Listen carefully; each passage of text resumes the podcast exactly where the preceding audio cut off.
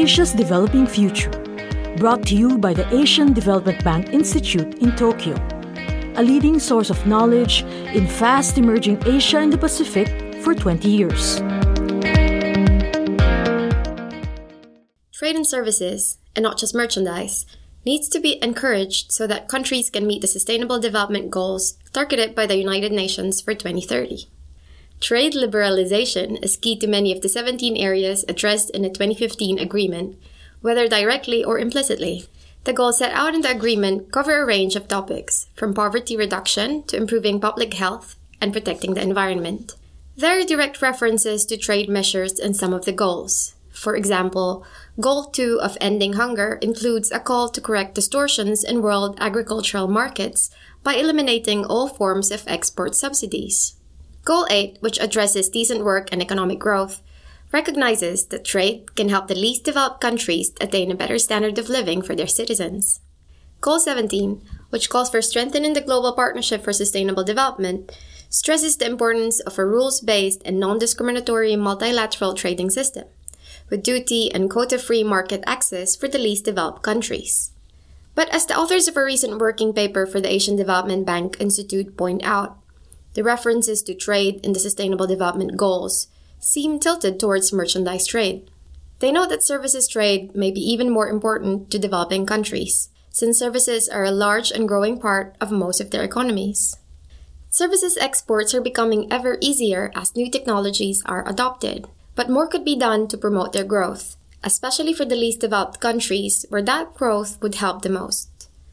Exports of commercial services by the least developed countries grew by 14% from 2005 to 2015. That is more than twice the rate of growth seen in other countries. Services exports accounted for about 20% of the exports of the least developed countries in 2015. Access to services within a country is by itself key to many of the Sustainable Development Goals, whether that service is related to health, financial opportunity, or transport and communication. Better services make for a better standard of living. Financial services help people save and invest. Communication services make it easier for them to run a business. Transport services make life easier and again help businesses grow. Employment in the service industry is important as well. As countries grow, that sector becomes even more important to national well being.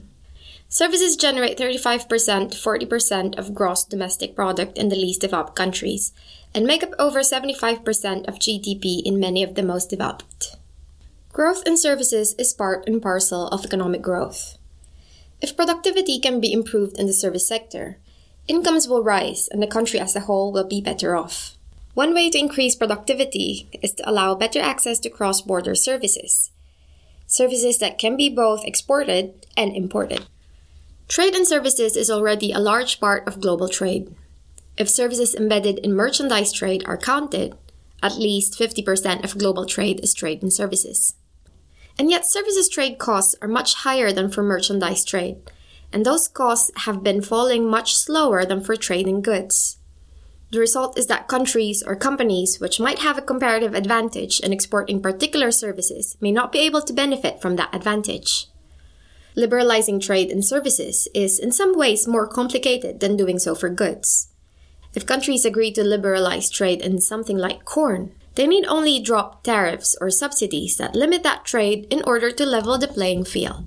For services, though, the key to freeing up trade may be more complex. The authors point out that domestic regulators need to play a large role in liberalizing trade and services. For the least developed countries, more trade and services often depends on allowing more foreign companies to invest.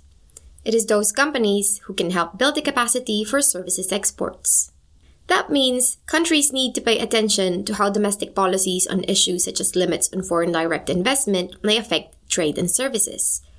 If it is difficult for service companies to meet the regulatory requirements imposed on them, that hurdle may also need to be lowered to promote more services trade.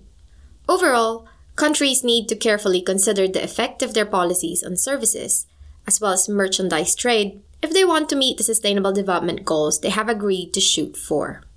This podcast was based on restrictiveness of services trade policy and the Sustainable Development Goals. A working paper for the Asian Development Bank Institute by Matteo Fiorini, a fellow at the Robert Schuman Center for Advanced Studies of the European University Institute, and Bernard Hoekman, a professor and director at the Institute. This has been Asia's Developing Future, brought to you by the Asian Development Bank Institute in Tokyo. See the show notes for the transcript and related material. For more information about us, please visit adbi.org.